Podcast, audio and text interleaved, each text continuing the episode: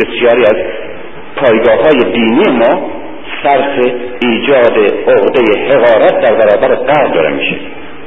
با این چسبوندن دین به مسائل غربی به مسائل علمی به مسائل تکنیکی. اینه که اون که به نام من نظر می‌کنم عبارت است از تلقی حزب در بینش روشنفکر دنیای امروز. نه در بینش ایدئولوگ ها فلاسفه در دستور طبقات.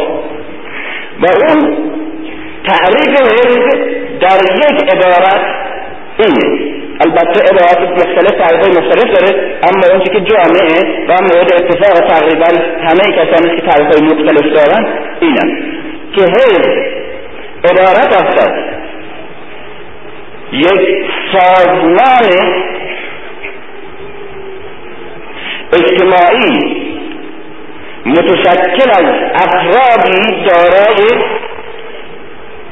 ایدئولوژی وابستگی طبقاتی و هدف مشترک و متعهد برای تغییر نظام اجتماعی حاکم بر جامعهشون.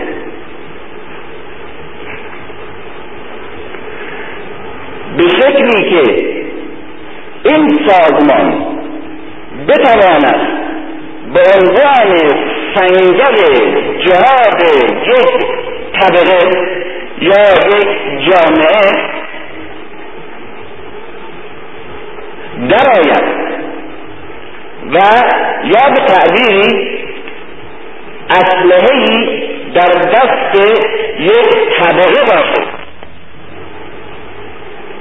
اونچنان که در جهت مخالفش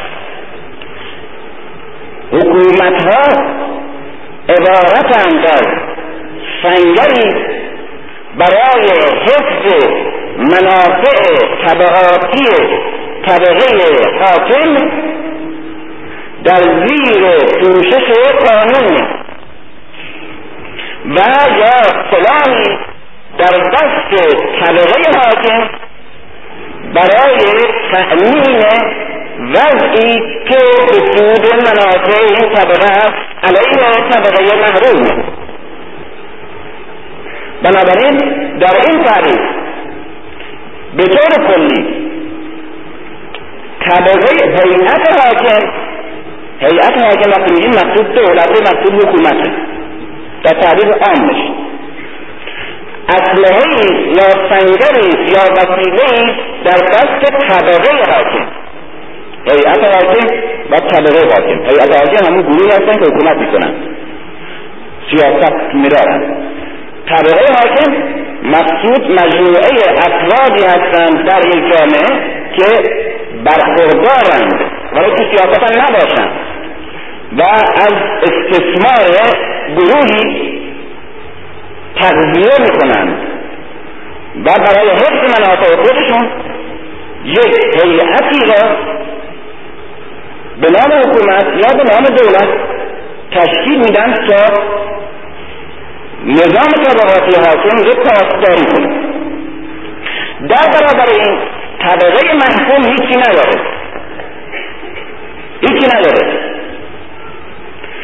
درد داره آگاهی هم ممکنه داشته باشه هدف هم داشته باشه ایدئال هم داشته باشه اما وسیله نباشه سنگر نداره. یک قدرت قدرت سازمانیافته متشکل و متعهد نداره. آینه تمام نمای هدفها شعارها ایدالهای خودش نداره. بنابراین در برابر طبقه حاکم طبقه محکوم خلق اصطلاح بی پایگاه بی دستگاه بی وسیله حزب چنین سلاحی وسیلهای پایگاهی و دستگاهی برای طبقه محکوم که محکوم حکومتی است که سنگر سلاح و وسیلهای ساخت طبقه حاکم این تعریف و تعریف هیئت و تعریف طبقه حاکم و طبقه محکوم حالا به این وسیله بنابراین ممکن نیست طبقه محکوم برای نجات خودش بتواند گامی برداره جز مگر به وسیله تشکل نیروهای انسانی و معنوی و ایجاد یک رهبری جمعی و هدایت طبقاتی و ایجاد خداگاهی طبقاتی در طبقه منفوظ و سنگرگیری در طبقه در برابر طبقه ای که او را از همه چیز محروم کرده و همچنین یاری کردن طبقه خودش در مسیر مبارزش برای تحقق هدفهاش.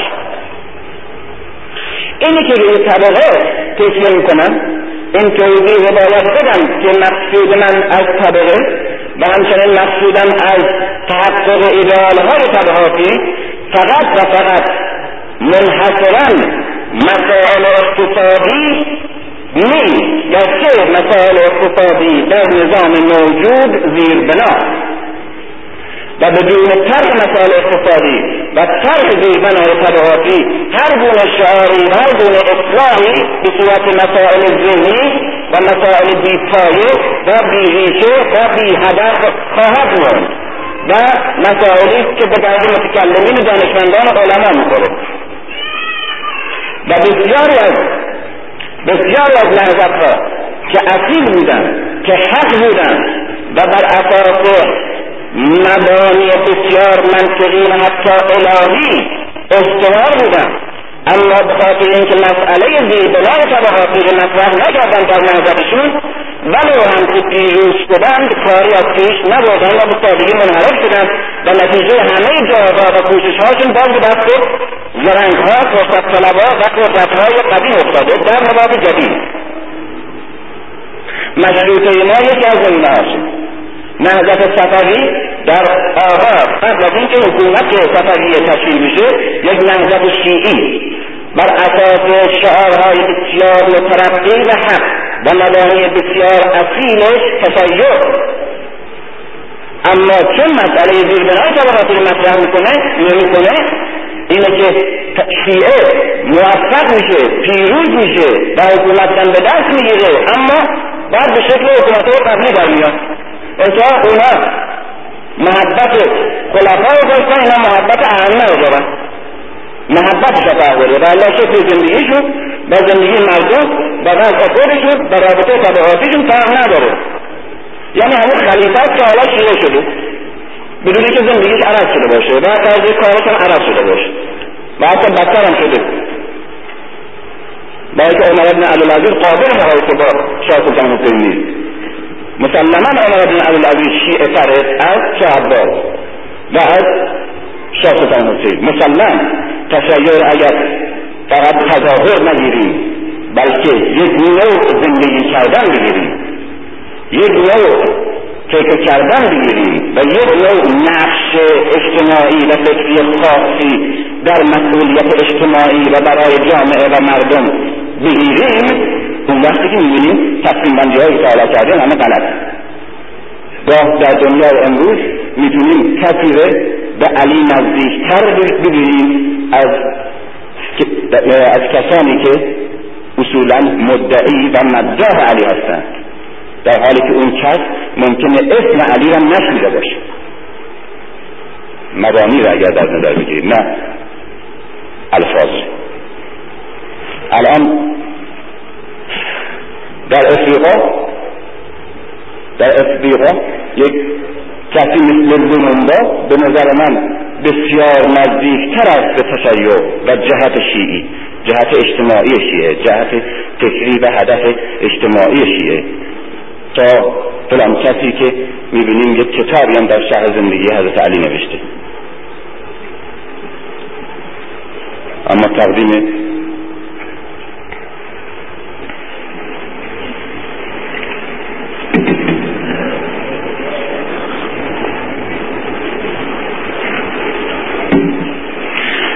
از اینجا مسئله حزب برای من مطرح شد. با این تعریف اتفاقا می‌بینیم کلمه حزب کلمه حزب برخلاف اون چیزی که الان عکس عملی که ذهن های مسلمان ها و شیعه ها در برابر این کلمه ایجاد می‌کنه و این کلمه رو کلمه احانتآمیز و منحرف می‌بینه اصلاح اصلاح قرآنی اصلا اصلاحی که خود خدا روش کشیه داره.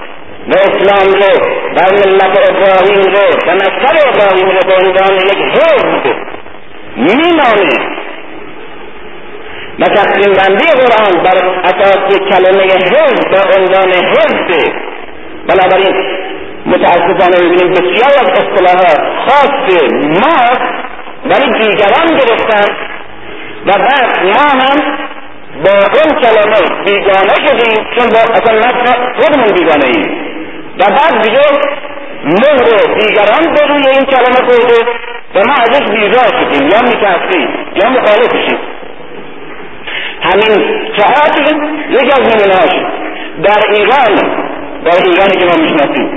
در ایران باستان تئاتر نبوده. در ایران بوده در ایران باستان وجود نداشت. بعد از اسلام در ایران تئاتر وجود نداشته.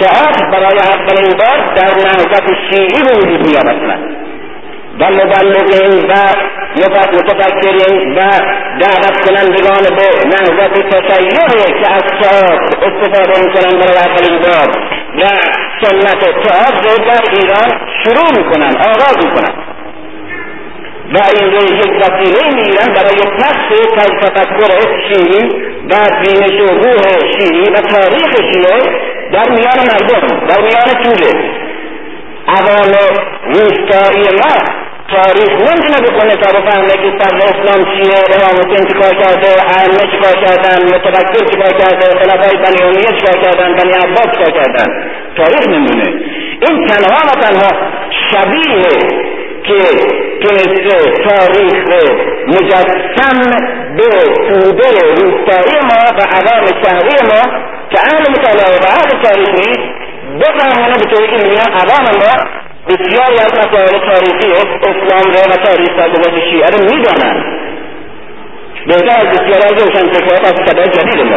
از این طریق بعد کلمه که عوض میشه و بعد دیگران این کلمه رو می‌گیرن حالا بعد به هیچ صورت یک بدعت و یک مسئله انحرافی حتی و یک مسئله فقهی در باید بحث می‌کنن که آیا تئاتر مشروع است یا مشروع نیست حالا تازه بود سیصد سال چه مشروع نه بوده بلکه این همه تشویق می‌شده اون همه تاثیر میگذاشته اون همه اثر داشته روی مردم.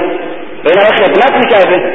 و حالا که فرمش بهتر شده تکنیکش بهتر شده زبانش بهتر شده و اثرش بیشتر شده و بهتر می‌تونه نقش خودش رو برای آموزش توده و روشن ساختن توده و آزاد کردن اونا و مسائل شیعی تاریخ شیعه و احوال شیعه. این نقش رو اجرا بکنه حالا مسئله بیگانه ای شده که نمی‌دونن چه باید بکنن بپذیرن نپذیرن مخالفت کنن موافقت کنن. روشن فکراش اون دیگه که اصلا از بیخ معتقد نیستن. و باید از بین بره. مسئله دو یک برگشتی که می‌کنه دیگه خودمون نمی‌شناسیم. همین لباس اساتید دانشگاه نمونش لباس اساتید اینا همون لباده های علمای خود در اسپانیا و ایتالیا قرون وسطا افتخار یک استادی در سوربن یا دانشگاه ایتالیا این بود که لباس ابو علی سینا رو پوشه لباس رازی رو پوشه و بعد شفا رو دست بده. یا رو دست بده. یک طبیب یا فیلسوف فرنگی. شونزده بار این کتاب در فقط قرن هفدهم در قرن شانزدهم چند بار در قرن شانزدهم این کتاب در اروپا چاپ شده. این تظاهر می‌کرد به این که این لباس با این شکل اساسا به معنی یک آدم استاده. همین لباده خود.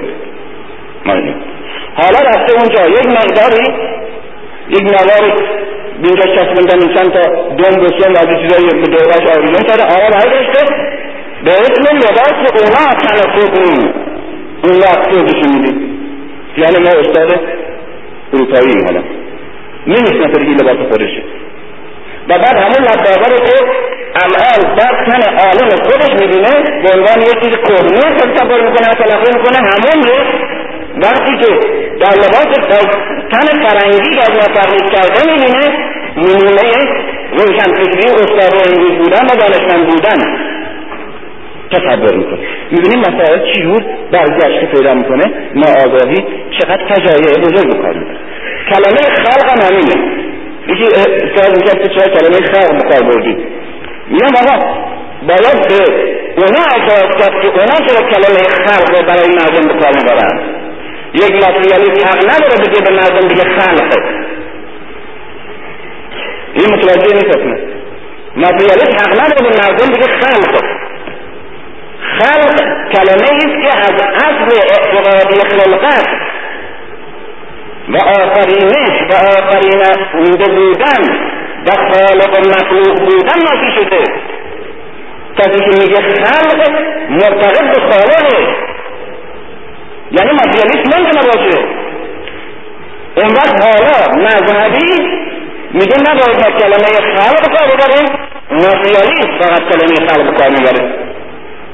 این یه چیز عجیبه وقتی این می‌خواستن این که فکر عنوان می‌کنن که شیعه یک حزب تمام خیلی از دوستان این تذکر دارن و درست بود که انعکاس خیلی بد ممکنه پیدا کنه. که بعد بعدی حالا دیگه تمام شد دیگه. شیعه هم حزبش کردن دیگه تمام شد. حزب شد. بگن از این حزب خود ماست.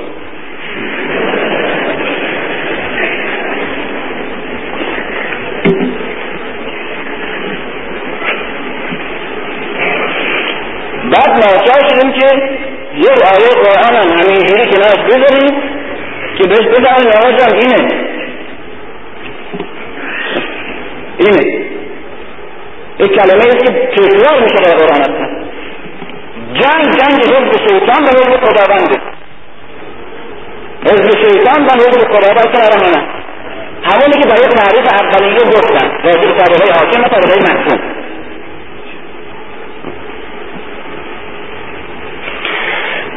طبقه که میگم سربداریه. برخلاف صفویه بر اساس مبانی شیعی مسئله رو مطرح کردن نهضتش میگذاشتن اما مسئله زیربنا رو مطرح کردن. گفتن درست ما نهضت می‌کنیم. برای اینکه خاندان پیغمبر حفاظتش احیا کنیم. به خاطر که مکتب علی رو مکتب اعتقادی قسم بکنیم. به خاطر اینکه یک نظام وجود بیاریم بر اساس راه علی و راه همه شیعی. بس اینا شعرهای مصطفی بد داد. قلب بد اما مسئله ای که سربداری مطرح کردن چنان که همه منصب های شیعی را تو تاریخ مثلا مطرح کردن خود علی گرفته تا به این بود که این نهضت فقط مسائل اعتقاد ذهنی و فرقهای نیست بلکه مسائل اجتماعی و طبقاتی هم توش مطرحه. و اینه که مبارزه سربداری از اول همچنان که علیه طبقه روحانی اهل سنت که وابسته به حکومت مغول و حکومت خلافت بودن. علیه اونا بود و علیه اعتقادات اهل سنت بود که وسیلهای برای دولت ها شده بود برای که تسلط بلافاصله بعد از پیغمبر کما بیش و با یک منحنی سعودی به شکل یک اسلام دولتی روانه یک تسنن دولتی روانه همونطور گفتم. و تشیع بود که به شکل یک اسلام مردمی ادامه داد اسلام بود اما بعد از تبادیه تشیع هم همون سرنوشت تسنن بعد از پیغمبر رو گرفت. یعنی خود تشیع هم از صورت تشیع مردمی آمد به صورت تشیع دولتی در آمد. اینه که دو به هم همکار شدن دیگه. اینه که او جانبدار اون تسنن زیربنای حکومت عثمانی ها شد. تشیع هم زیربنای حکومت صفویه شد. اختلافشون با هم چی نمی‌دونیم متوجه نشد. مسئله طبقات مطرح نشد. مسئله مالکیت مطرح نشد. در صورت نهضت سربداریه در همون حال که مبارزه علمی و فکری و اعتقادی می‌کرد تا مذهب حاکم که اهل سنت بود مذهب سنت بود یک مبارزه طبقاتی را پیش کشیده بود. همون مبارزه طبقاتی که اهل سنت مذهب سنت مدافع وضع طبقاتی قرن ششم و هفتم و هشتم بودن. نهضت سربداریه مبارزه با اون زیربنایی هم که مذهب سنت رو بنا شده بود شعار خودشون کردن در مبارزه با تیولداران مبارزه با فودالها مبارزه با مالکیت های بزرگی که مغول داشتن در ایران. و دهقانان ایران رو استثمار می‌کردن به صورت وحشیانه و ایجاد یک عدالت طبقاتی عدالت اقتصادی و نفی مالکیت های بزرگ استثماری انتها موفق نشد. به خاطر اینکه می‌تونی شیعه باش از نظر این طبقه. سنی باشی ماتریالیست باشی مارکسیست باشی اگزیستانسیالیست باشی صوفی باشی هر چی دل باش. اما به کاسه کوزه ما دست نده. اینه که صفویت از مالکیت مالکیت هیچ آقا ما طرفدار شما هستیم. اما محبت علی اون باشه همینا برگشتن به صورت شیعه در آمدن به سادگی. برای که وقتی که بتونه بتونه تشیع وسیله باشه برای حفظ منافع یک طبقه خب چرا آدم یک مذهبی که این اندازه زیبا مؤثر و مترقی و توی توده مردم. با نفوذ نیست به اونجا متوسل بشه. وقتی که سزارها در روم می‌بینند. سزارها در روم می‌بینند. مذهب ستاره پرستی مذهب بود پرستی یا مذاهب خدایان اساطیری یونانی. دیگه نمی‌تونه منافعشون رو تأمین کنه. و مسیحیت که مردم به صورت یک نهضت انقلابی و شدید و یک عشقی که همه رو وادار به شهادت و فداکاری می‌کنه در آمده خود سزار و همه سناتورهای اطرافش و اشراف همه مسیحی میشن. مرتبه یوستینیان یک اعلامیه میده که بنده مسیحی شدم و همه اطرافیان رفقا و همه. یک مرتبه خروش پیروزی و شادی از طرف توده بلند میشه و بعد مسیحیت جاش از میان مردم تغییر میاد درست توی کاف سنا و کاف امپراتور خانه می‌گیره. و مسیح با قیصر شانه به شانه هم مشغول میشن اسم سناتورها میشه کاردینال اسم امپراتور سزار میشه پاپ. مردم هم خیال می‌کنن درست شد. دو هزار سال بعد ادامه پیدا. این مسئله من حزب با همین مفهوم که روشن فکر امروز آرزو می‌کنه نه که ساخته. آرزو می‌کنه. و از نظر علمی تعریف میشه و همچنین با همون جهتی که قرآن مطرح می‌کنه هم به نام کلمه حزب و هم همچنین که گفتم به نام رسالتی که امت داره نشان میده این مسائل که تشیع با زیربنای اعتقادیش با شعارهاش با جهتگیریش با مبارزه مستمرش در سازمان صفحیه و همچنین با تاریخش. تاریخ دو دویست پنجاه ساله امامت به رهبری ائمه کیه و تاریخ مبارزه مستمر پس از ائمه به وسیله علمای بزرگ شیعه به وسیله علمای بزرگ شیعه و متفکرین و دانشمندان بزرگ شیعه و دعات و حتی مداهین شیعه.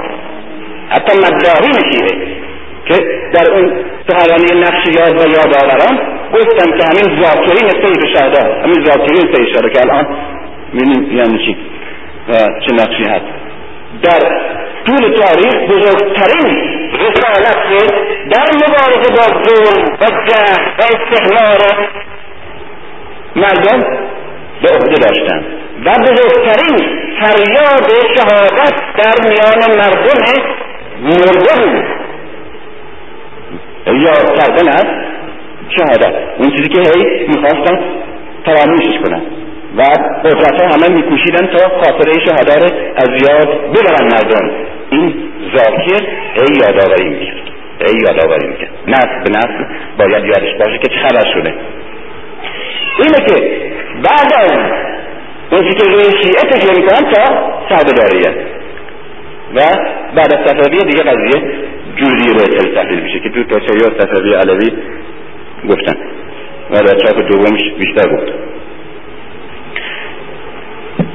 از زمان حضرت علی تا قرن نهم این تاریخش. مجموعا شیعه به شکل یک حزب تمام با همون هدف و معنی که قرآن برای ملت قائله و با همون هدفی که برای رسالت امت قرآن قائله و کلمه حزب به کار می‌بره. و با همون شکلی که از نظر اجتماعی روشن فکران امروز برای نجات مردم و طبقه خودشون و جامعه خودشون آرزو می‌کنند تجلی کرده. یک حزب تمام.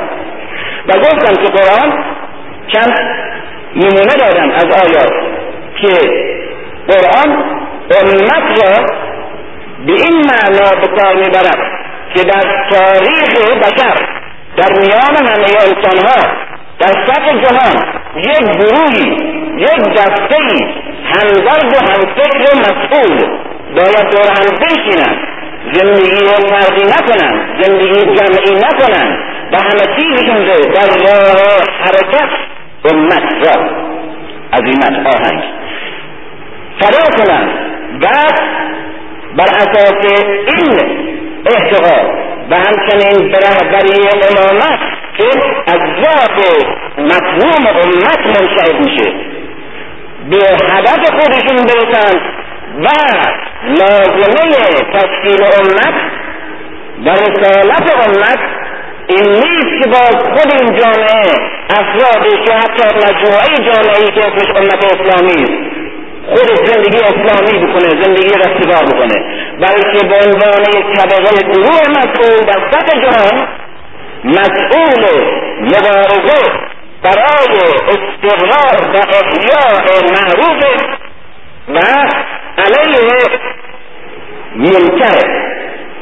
این معنی که آدم معروف و منکر در دوره های مختلف معنی بنابراین امت یک حزب یک حزب بشری. از میان کسانی که خلق کردیم امتی است که امتی است که به خیر می‌خواند معروف را امر می‌کنه و منکر را نه می‌کنه و نه می‌کنه. و من امت است که باید از میان شما یک گروهی وجود داشته باشه. این در جامعه حتی در سطح جامعه اسلامی هم هست. بل تکن منکم امت یدعون الى الخیر این منکم باید حتی از توی شما مسلمان ها باید یک گروهی مسئول و آگاه جلو بیفتن و همه زندگیشون رو در راه مسئولیتشون فدا کنن نثار کنن و به عنوان مسئولان و وارثان پیامبران مردم آگاه. مسئولان پیامبران و پیامبر اسلام جامعهشون رو رهبری کنند و پیام پیام آور رو به مردم برسانند و نهضت ابراهیم نهضت پیغمبر اسلامی در میان مردم در طول تاریخ ادامه بدن و جامعه رو بسازند و مردم رو هدایت کنند و جستیها رو بسازند و خوبیها و زیباییها رو احیا کنند و جان بدن و مردم رو نجات یک گروه. توی مسلمان ها یک گروه. توی بشریت. می‌بینیم که بنابراین از این آیه بلتکن منکم امت یدعون الی الخیر. اینجوری برمیاد که از توی مسلمان ها یک گروهی باید باشه که توی مردم مسلمان مسئله هدایت و مسئولیت نجات و آگاهی مردم را با خود گیرند و کافی باشه. و در سطح جهانی جامعه اسلامی به شکل بازدید امتی در بیاد که نمونه متعالی و الگوی ایدئال برای همه مردم جهان باشه از وكذلك جعلناكم أمة وسطا لتكونوا شهداء على الناس ويكون الرسول عليكم شهيدا اینجا امت جامعه اسلامی است که نمونه میده برای همه بشریت و در این آیه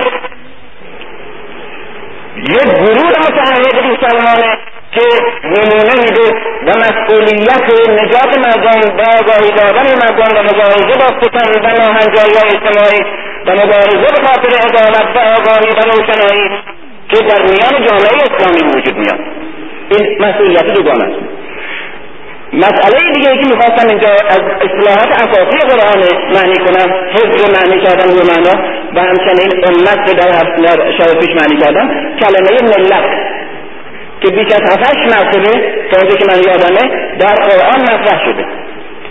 و بیشتر به عنوان ملت ابراهیم یا ملت ابراهیم و اسحاق و یعقوب مطرح شده. ملت ابراهیم به عنوان یک مکتبی مطرح شده که پیغمبر اسلام ادامه دهنده اون مکتبه.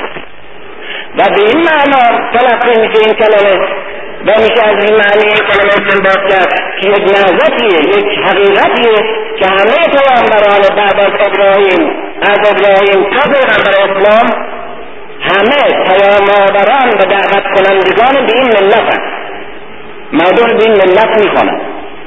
و حتی در یک وسعت بیشتر می‌توان از این کلمه استنباط کرد که همه پیامبران راستین تاریخ بشر یک ملت داشتند و انسانها رو به یک ملت میخواندند.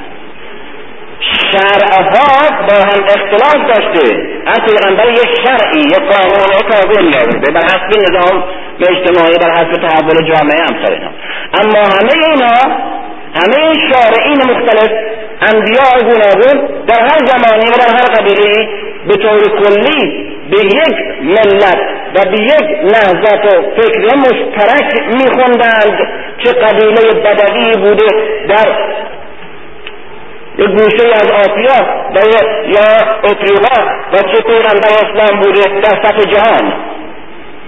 همه به یک ملت میخواندند که بیشتر به ملت ابراهیم استناد پیدا می‌کنه اضافه میشه. و ابراهیم شاخص این ملت اینجا به چه معنی ملت؟ یکی از دوستانم که بسیار قرآن شناس و آگاه می‌گفت که من معتقدم که ملت وقتی به کار میره در قرآن به معنای ایدئولوژی. ایدئولوژی. ملت. ملت ابراهیم اسحاق یعقوب ملت پیغمبر اسلام این ملت که همه جا به کار میره و همه به اون ملت می‌خوانند و یک چیز مشترکیه در مکتب همه پیامبران راستی و همه بشر باید به خوند و ابراهیم هم شاخصشه این ایدئولوژی که مشترکه. اون چیزی که امروز ایدئولوژی بهش میگیم. و من هم به این برداشت ایشون تقریبا معتقدم. البته صد درصد و قاطع نیست اما فعلا معتقدم. شما فعلا معتقد باشید. و خودتون هم یک مطالعه بکنید روی شاید معنی بهتر ازش استنباط کردیم این کلمه ملت رو بگیرید از روی معجم المفهرت یا از روی همین قرآن هایی که کشف آیات داره. آیات رو نگاه کنید پس و پیش نگاه کنید. این ملت چی میشه فهمه چی میشه فهم آیا ملت به معنای نهضته نهضت یک کلمه است که بیشتر حرکت نشون میده فکر نشون نمیده. این عمیقتر از و پرتر و غنیتر کلمه از کلمه نهضت.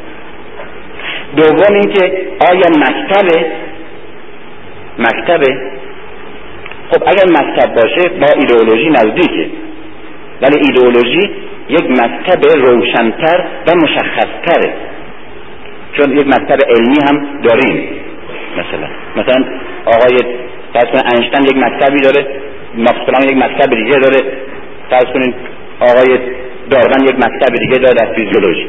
اما ایدئولوژی مکتب خاصی است که اساسش بر راهیابی و هدایت مردم و خداگاهی دادن به مردم و رستگاری و مسئولیت اجتماعیه. ایدئولوژی از نزدیکترین کلمه است به دین و به نبوت و به رسالت. نزدیکترینه.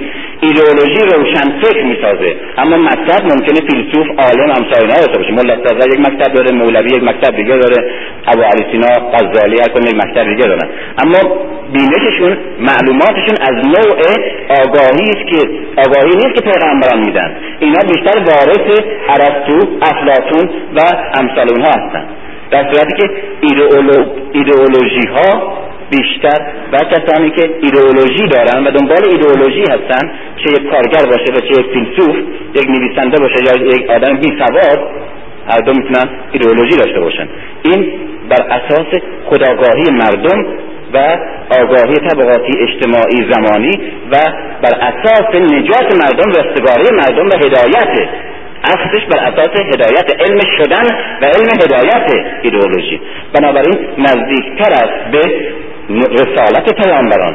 و اینا هستند که وارثان پیامبران هستند اینی که پیغمبر اسلام میفرماید که علماء امتی افضل من انبیاء بنی اسرائیل.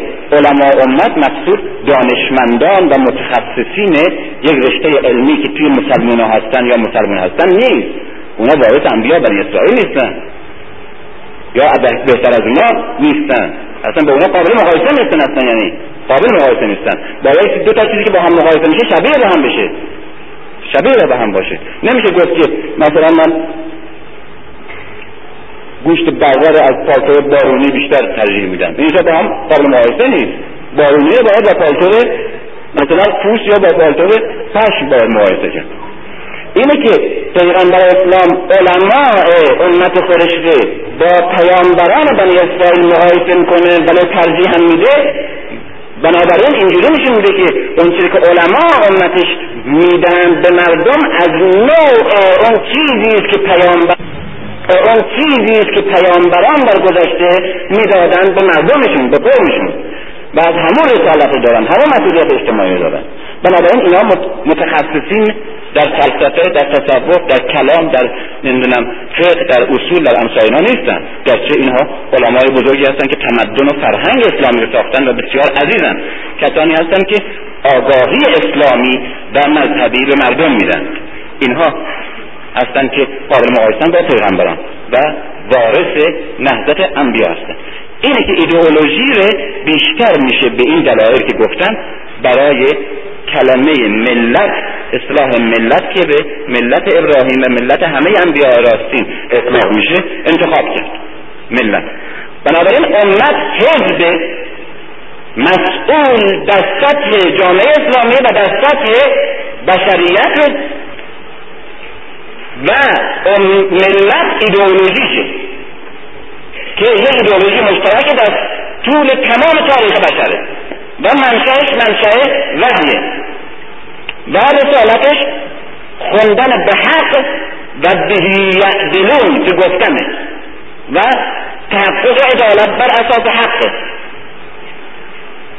که گفتم شعار شعار این ملته شعار این امته اینه که این کلمه ملت که به معنای ترجمه نسیونه یا نیشنه این رب اشتباهی. متاسفانه معنی کردن و بعد دیگه الان رایج شده. ملت ایران ملت ترک ملت فرانسه اصلا غلطه. این کلمه اصلا در زبان فارسی نیست. در زبان فارسی هم ملت به معنای یک مذهبه ملت به معنای مذهبه ملل و نحل که میگن به معنای مذاهب فرق اعتقادیه نه به معنای نجات ها یا نسیون ها اون که امشب می‌خواستم بگم و ناچار باید به سرعت رد بشن این تکیه کلام یعنی مبانی اساسی یک حزب بعد از تعریف حزب. حزب باید یک پایگاه تبعاتی داشته باشه. دوم ایدئولوژی داشته باشه. سوم جهتگیری سیاسی داشته باشه. چهارم این حزبی که جهتگیری سیاسی نداشته باشه نمی‌دونم چیزی هست نمیشه. ملت به معنای اسلامیش هم اگر جدگیری سیاسی نداشته باشه اصلا ملت نیست. یک دانشگاه یک مؤسسه علمیه یک عده دانشمندان. هست چهارم البته همه چیز ممکن شده حالا. در مشروطه وقتی که مردم می‌گفتن ما ادالت خانه می‌کنیم به هوای به عنوان مجلس شورای ملی می‌گفتن ادالت خانه ما ادالت خانه می‌خواهیم مبارزه کردن اعتصاب کردن رفتن قوم شاه عظیم اینا. خیلی زحمت کشیدن. بعد گفتن که از طرف مظفرالدین شاه آمدن که بله راضی شدن که شما نمایندگانتون آزادانه انتخاب کنین هر کس دلشون دلتون می‌خواد بیان در مجلس شورای ملی بشینن رأی بدن تصمیم بگیرن عمل بکنن همه کار آزادن اما بیشتر در امور سیاسی فقط دخالت نکنن اینجوری. چهارم جهتگیری اقتصادی طبقاتیه. اگر نه حزب نیست ملت نیست امت نیست. امت که باید با برای معروف مبارزه کنه و علیه منکر مبارزه کنه اگر جهتگیری طبقاتی اجتماعی نداشته باشه امت امر معروف نهی از منکرش همونه که دیشب نمونهش گفتم میچسته به یک چیزای فرعی که اصلا ربطی به قضیه نداره. پنجم شعاره. شعار بسیار مهمه. بسیار مهمه. شعار عبارت است از تبلور. تبلور همه خواستها و ایدالها و جهت آینه نشان دهنده جهتگیری اصلی یک گروه یک حزب. شعار. شعار غیر از جمله های تحریک که میگن بعد دست می‌زنن یا سلامت میشن اینها اینا نه. نه از شعار میتینگی. شعاری که به معنای شعار حزب یا شعار ملت یا شعار امت با این اصطلاحات به کار می‌برن مقصود اون جمله است که همه محتوای ایدئولوژی خواست نیاز حرکت و مسئولیت ها و جهت اساسی این عمر این گروه در این یک جمله کوتاه روشن و قاطع نشان میده. در اسلام قولو لا اله الا الله تفلحو شعار بوده سه تا پیغمبر اسلام همین رو گفته هیچی که راجع و هر کس با اعتقاد به این اصل همون موقع میمرده مسلمان تمام و کامل میمرده. و هم به این معناست که هر چه بعد میاد دیگه از قرآن و از حدیث و از سنت پیغمبر و از ائمه و از همه احکام و همه عقاید از همین کلمه منشأ میشه. این معنی و برای توضیح این کلمه برای آگاهی دادن مردم نسبت به محتوای این کلمه و برای ساختن یک امت یک جامعه ادعی بر اساس این جهت گیری اساسی است. بر اساس این زیربنها و سنگ زیرین فکری همه برای اینه. این شعار ششم استراتژی. هفتم تکتیکه یک لازم باشه شاید اختلاف این دو کلمه رو بگم. استراتژی با تاکتیک فرقش اینه. استراتژی به معنای یک نقشه یک طرح سوق جیشیه یک ارتشی یک سپاهی می‌خواد از یک نقطه حرکت کنه و در یک جبهه دشمن رو بکوبه. شکل حرکت و نوع بسیج کار و نوع طی طریق از مبدع تا جبهره و شکل جهتگیری و جبهگیری این سپاهه در برابر دشمن و نوع مبارزه ای که انتخاب کردن برای فریب دشمن کوبیدن دشمن تفرقه دشمن و خلع سلام دشمن و پیروزی خودشون مجموعه این طرح اسمش استراتژیه مجموعه این تر که یک طرح کلیت میان میشینن با هم و نقشه کلیش رو می‌کشن. که از کجا حرکت کنن؟ به چه شکلی؟ به چه وضعی؟ با چه سیستمی؟ با چه قراری؟ و با چه روابطی؟ و بعد تا آخر. این اثباتش تاکتیک یک چیز فرعیه یک چیز موسمیه موقعیه پیش آمدیه یک تاکتیک یک حرکت جزئی و مجردیه که بیشتر بر اساس جبهگیری و حرکتی که دشمن می‌کنه تعیین میشه. قبلا این را به شکل یک قانون کلی یک طرح کلی نمیشه طرح بکنن. بلکه به شکل یک نوع عکس عملهای خاصی در موقع عمل به این شکل در میاد که شکل گرفتن تاکتیک به اقتضای شرایطی که دشمن اون شرایط رو ایجاد می‌کنه. این تاکتیک بنابراین تاکتیک در هر لحظه عوض میشه. گاهی ضد او میشه. گاهی باید مثلا فرض این پیغمبر اسلام به سپاه خودش در که به موته میفرسته میگه که تو برو و به فلان از کجا عبور کن؟ چه شکلی برو و از نزدیک اون خرابه های قدیمی که رد میشیم نمان. با سرعت از اینجا حرکت کنید بعد شبانه به نزدیک موته بیان پایین. شب اونجا برسید صبح. صبح فریاد و جنجال نکنید. پیش از اینکه هوا روشن بشه انتخاب کنید. تصمیم بگیرید اگر که دیدیم که جنگ میشه شروع کرد جنگ میشه شروع کرد از آن بلند نگیم برای نماز صبح. و وقتی که معظم سکوت کرده باشه و از آن خاموش باشه سپاه متوجه بشه که حمله بلا فاصله بعد از نماز شروع میشه. و اگر از آن گفته شد سپاه باید بفهمه که امروز حمله نیست. و بعد به چه بعد دشمن حمله بکن. کجا رو پایگاه بکن. بین منزلی که سپاه روم میاد و بین قبایلی که بعد جزء مستعمره رومی ها هستن و همپیمان با روم هستن قبایل عرب در شام و اینها به هم می‌خوان به پیوندن. در منزل میامین اونجا منظور کن که بتونی دو تا قطر و دو تا جناحی که به هم می‌خوان به پیوندن بینشون فاصله ایجاد کنی و وسط هر دو باشی.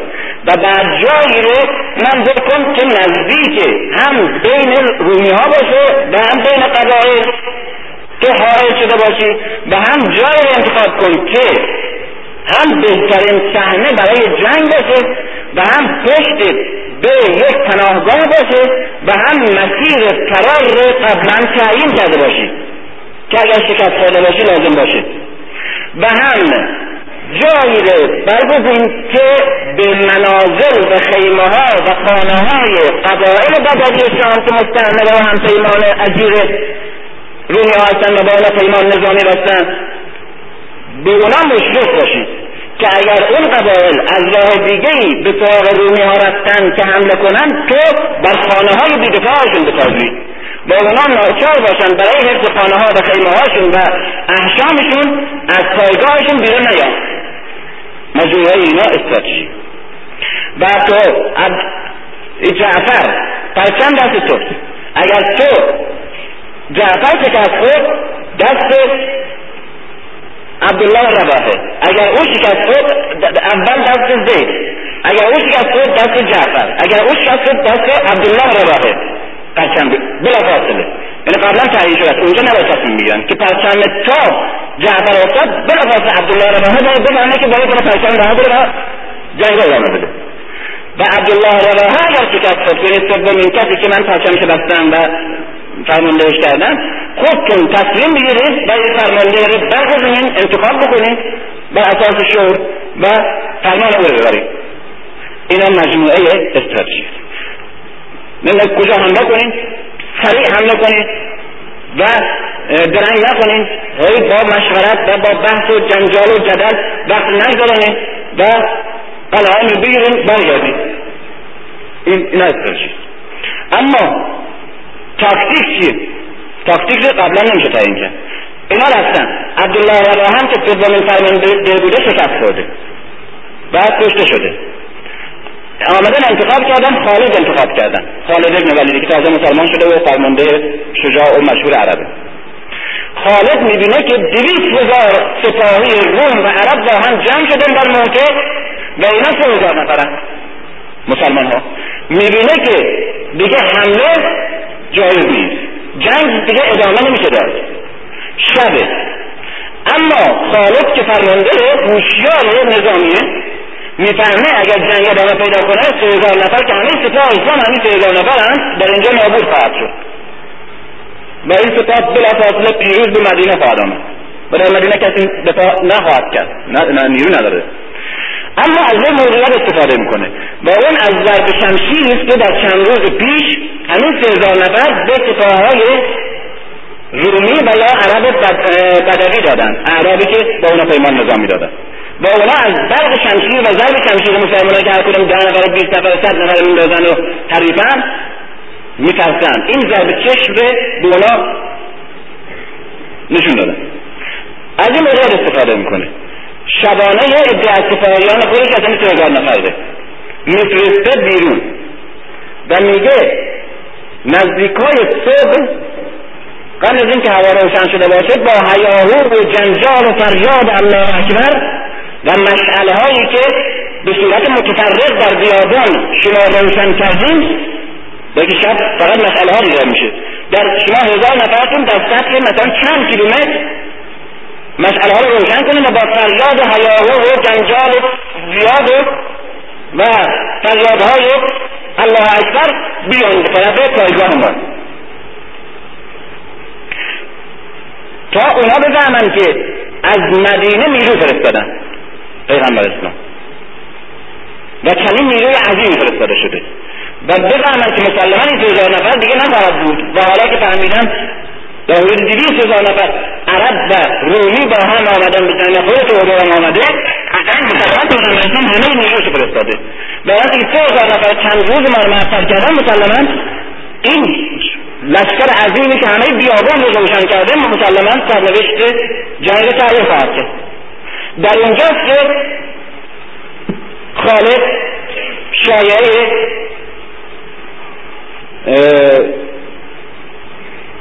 بازگشت به مدینه رو که ما به مدینه خواستن پخش می‌کنه تو سپاهرون و قبل از اینکه آفتاب زده باشه و هوا روشن بشه عقب نشینی می‌کنه خالد و رومیه خوشحال میشن. که به خاطر گرفتاری که در مدینه پیدا کرده اینا رفتن و جنگ ادامه نداره. به این شکل خالد سه هزار نفر. مسلمان که همه نیروی مدینه و همه نیروی اسلام از زیر دویست هزار نفر سپاهی رومی و عرب همپیمانش نجات میده به مدینه میاره این تاکتیکه.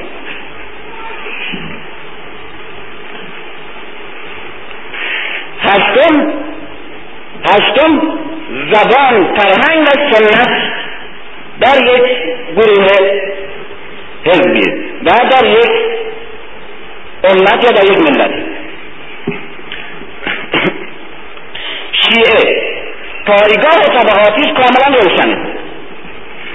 پایگاه طبعاتی شیعه پایگاه طبعاتی نهضت اسلام اولی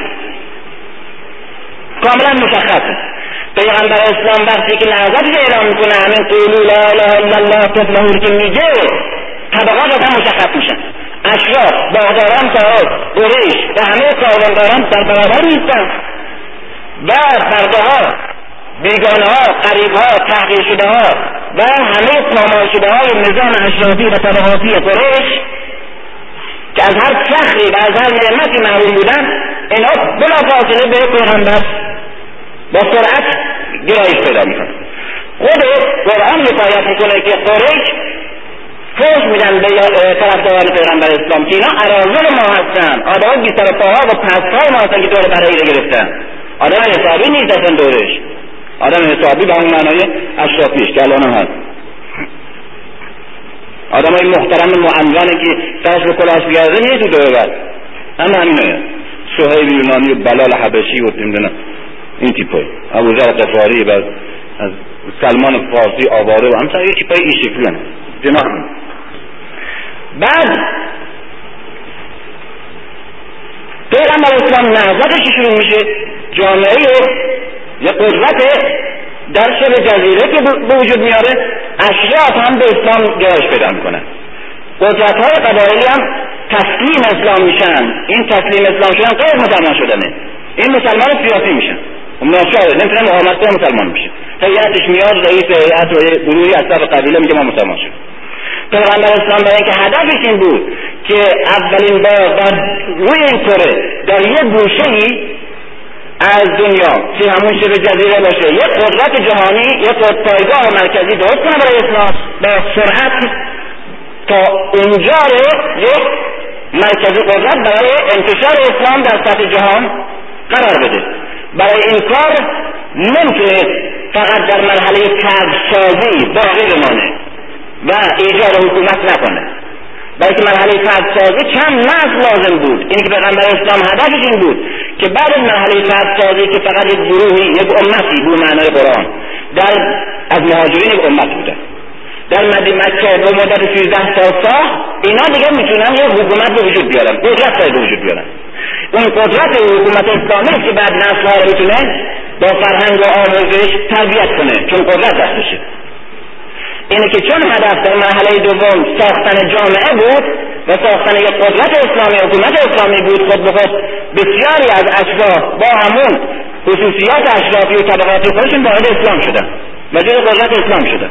چون که پیغمبر اسلام وارد مکه شد. ابو سفیان و قریش از ناچاری مسلمان شدن.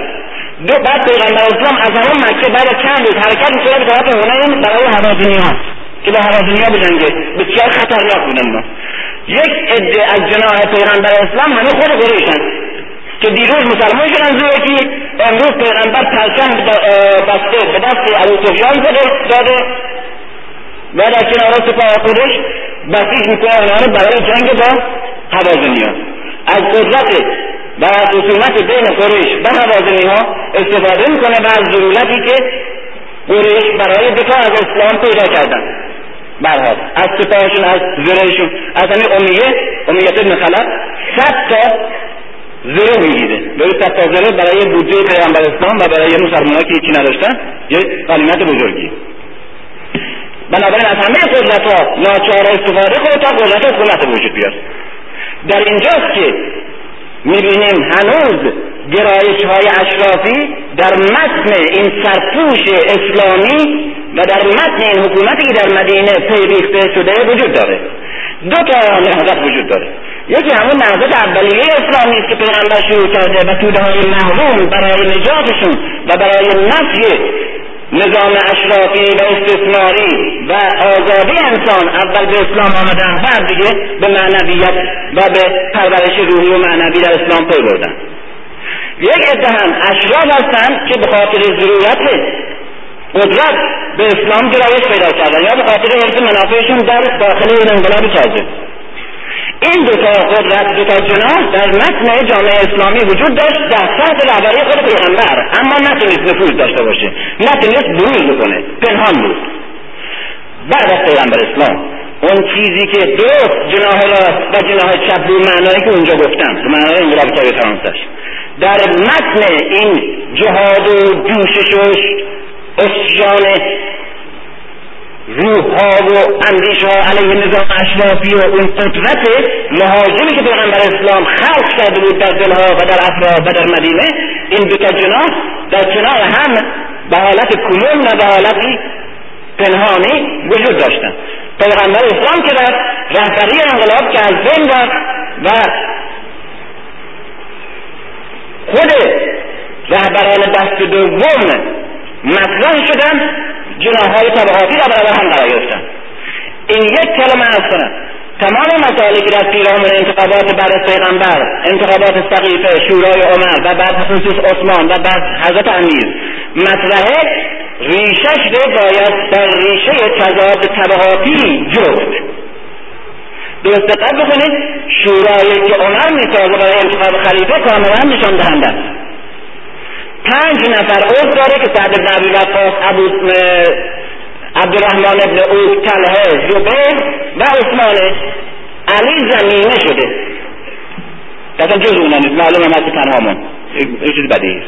هر پنج نفر با دسته دو طبقه حاکم هستن هم در جاهلیت هم بعد از اسلام جز برخوردار هستن یک کدام از اصحاب نزدیک و صمیمی پیغمبر مثل سلمان که اون همه عزیزه که میگه از خانواده اهل بیته. و خود خلیفه اسم سلمان به جز خانواده پیغمبر جز اهل بیت می رسول اهل بیت و اهل بیت سلمان میده.